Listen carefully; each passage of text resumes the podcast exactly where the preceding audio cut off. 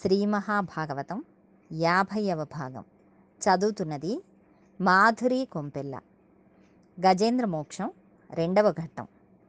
అల వైకుంఠపురంబులో నగరిలో నామూల సౌధంబు దాపల మందార వనాంతరామృత సరః ప్రాంతేందు కాంతోపలోత్పల పర్యంక రమా వినోదియగు నాపన్న ప్రసన్నుండు విహ్వలనా గజేంద్రము పాహి పాహియన గుయ్యాలించి సంరంభియై.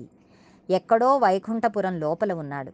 బయట సనక సనందనాది మహర్షులు, నారదుడు, గరుత్మంతుడు, విశ్వక్సేనుడు, ఆయన ధనస్సు, కౌమోదకి అనబడే గద అన్నీ పురుషాకృతులలో బయట ఎదురు చూస్తున్నాయి. ఎక్కడో లోపల ఒక మూల అమృత సరోవరం, దాని పక్కన చంద్రకాంత శిలలతో నిర్మించబడిన పర్యంకం మీద అంతా అలంకారం చేయబడి పరచబడిన అరవిరిసిన కలువ పువ్వులు, ఆ పువ్వుల మధ్యలో పడుకున్న లక్ష్మీదేవి, ఆ లక్ష్మీదేవి పక్కన కూర్చుని ఆవిడ పైట కొంగును చేత్తో పట్టుకుని వేళ్లకు చుట్టుకుని చంటి పిల్లవానిలా ఆడుకుంటున్న శ్రీమన్నారాయణుడు. అలాంటి స్థితిలో ఉన్నా సరే తన్ని ఎవరైనా పిలిస్తే, ఒక్కసారి మనస్ఫూర్తిగా పిలిస్తే పరిగెత్తుకు వచ్చే లక్షణం ఉన్నవాడు. ఏనుగు తనను రక్షించమని దీనంగా ప్రార్థించేసరికి శరణాగతి చేసి దాని దురవస్థను గమనించాడు. సిరికింజెప్పడు శంఖచక్ర యుగముంజేదోయి సంధింపడే పరివారంబును జీరడబ్రకపతిన్ బన్నింపడాకన్నికాంతర దమ్మిల్లమ్ము జక్కనొత్తడు వివాద ప్రోత్తిత శ్రీకుచో పరిచేలాంచలమైన వీడడు గజప్రాణావనోత్సాహియై. లక్ష్మీదేవికి చెప్పలేదు. చెప్పకుండా పమిట కొంగు పట్టుకుని అలాగే వెళ్ళిపోతున్నాడు. శంఖము, చక్రము, గద, పద్మము ఇవేవీ లేవు. నాలుగు చేతులు ఖాళీగా ఉన్నాయి. వెనక వస్తున్న పరివారంతో ఒక్క మాట మాట్లాడడు. తనను అధిరోహించమని గరుత్మంతుడు ఎదురు వస్తున్నాడు. ఆయన్ని తోసవతల పారేస్తున్నాడు.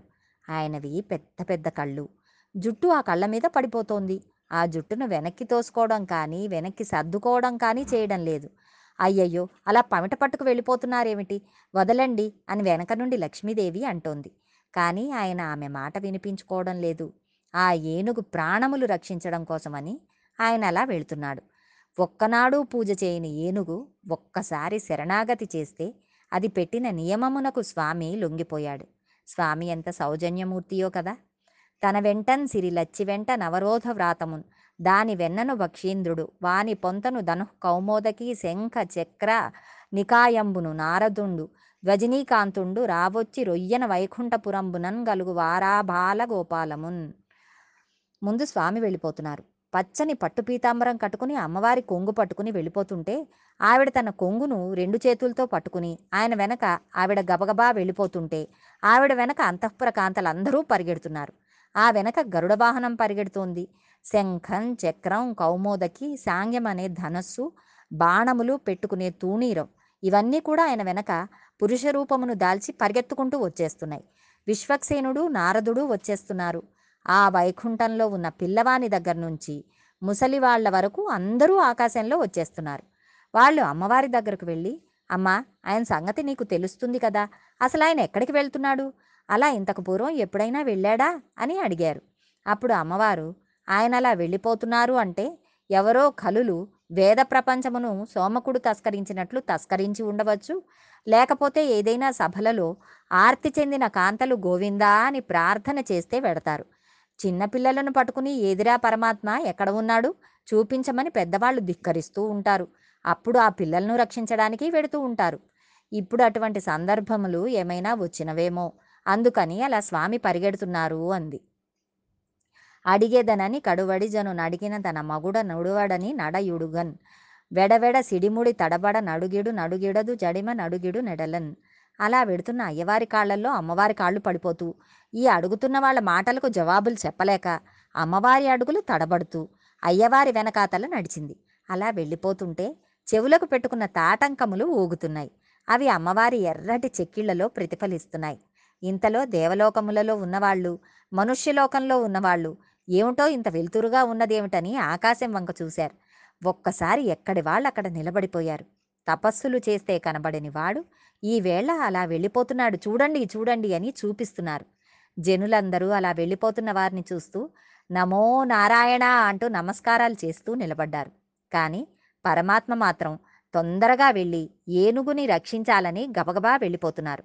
అలా వెళ్ళిపోయి ఆ సరోవరం దగ్గరకు వెళ్ళి నిలబడి సుదర్శన చక్రమును పిలిచి వెళ్ళి ఆ మొసలి కుతుకను కత్తిరించమని చెప్పాడు. వెంటనే సుదర్శన చక్రం నీళ్లల్లో పడింది. గుభిల్లుమని శబ్దం వచ్చింది. సుదర్శన చక్రం మొసలి కుత్తుకను కత్తిరించేసింది. సుదర్శన చక్రం మొసలి తలకాయను కోస్తుంటే మకరము అనే పేరు గలవి అన్నీ మిక్కిలి భయపడ్డాయి. మకర రాశి సూర్యుని చాటుకు వెళ్ళి నక్కింది.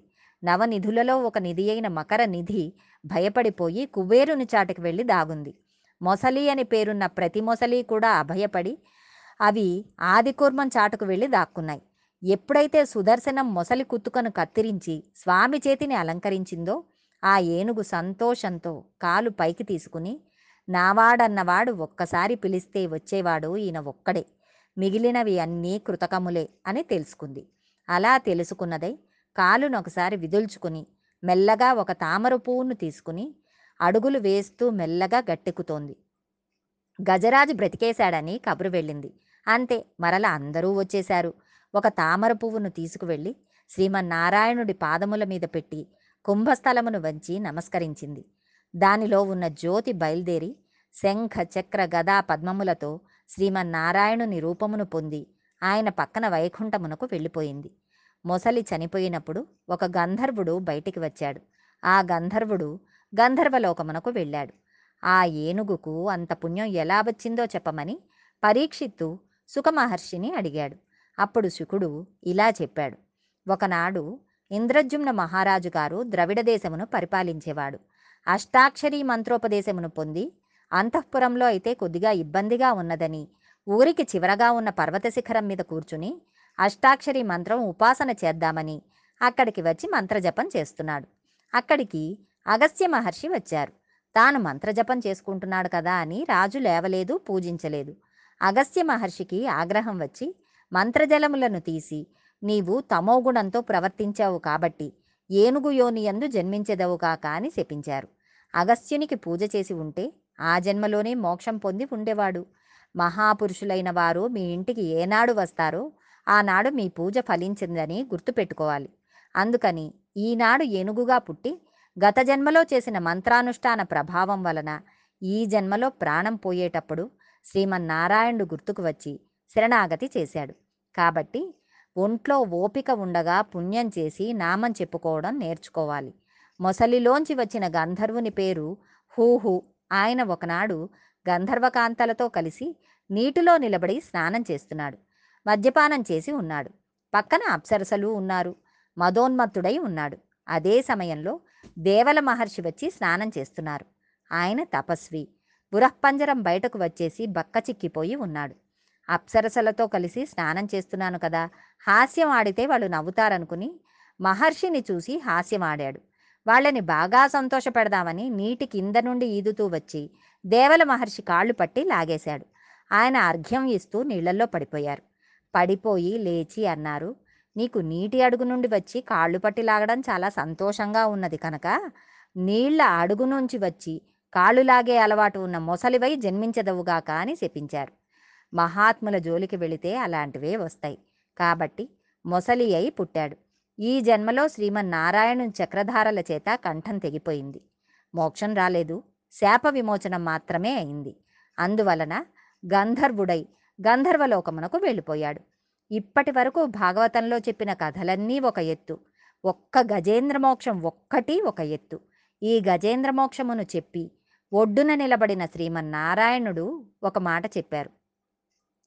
ఎవరైతే ఈ గజేంద్రమోక్షం అనే కథను శ్రద్ధగా వింటున్నారో, లేదా చేతులొగ్గి నమస్కరిస్తూ ఈ స్వామి కథను వింటున్నారో అటువంటి వారికి దుస్వప్నముల వలన వచ్చే బాధలు పోతాయి, రోగములు పరిహరింపబడతాయి, దరిద్రం తొలగిపోతుంది, ఐశ్వర్యం కలిసి వస్తుంది, గ్రహదోషముల వలన కలిగే పీడలు తొలగిపోతాయి, అపారమైన సుఖము కలిగి మనశ్శాంతితో ఉంటారు. ఇంట్లో అస్తమానం మంగళతోరణం కట్టి శుభకార్యములు చేస్తూనే ఉంటారు. అందున విశేషించి గొప్ప గొప్ప వ్రతములు ఏమైనా చేసిన పిమ్మట గజేంద్రమోక్షమును వినడం ద్విగుణీకృతమైన పుణ్యం. ప్రతిరోజు ఏ కోరిక లేకుండా ఈ పద్యములను అలా చెప్పుకునే అలవాటు ఉన్న బ్రాహ్మణుడు ఎవడు ఉన్నాడో అటువంటి బ్రాహ్మణుడు అంత్యకాలమునందు యమదర్శనం చేయడు. అతను శ్రీమన్నారాయణుని దర్శనం దర్శనం పొంది ఆయన విమానంలో వైకుంఠమును చేరుకుని మోక్షమును పొందుతాడు అని శ్రీమన్నారాయణుడే స్వయంగా ఫలశ్రుతిని చెప్పారు.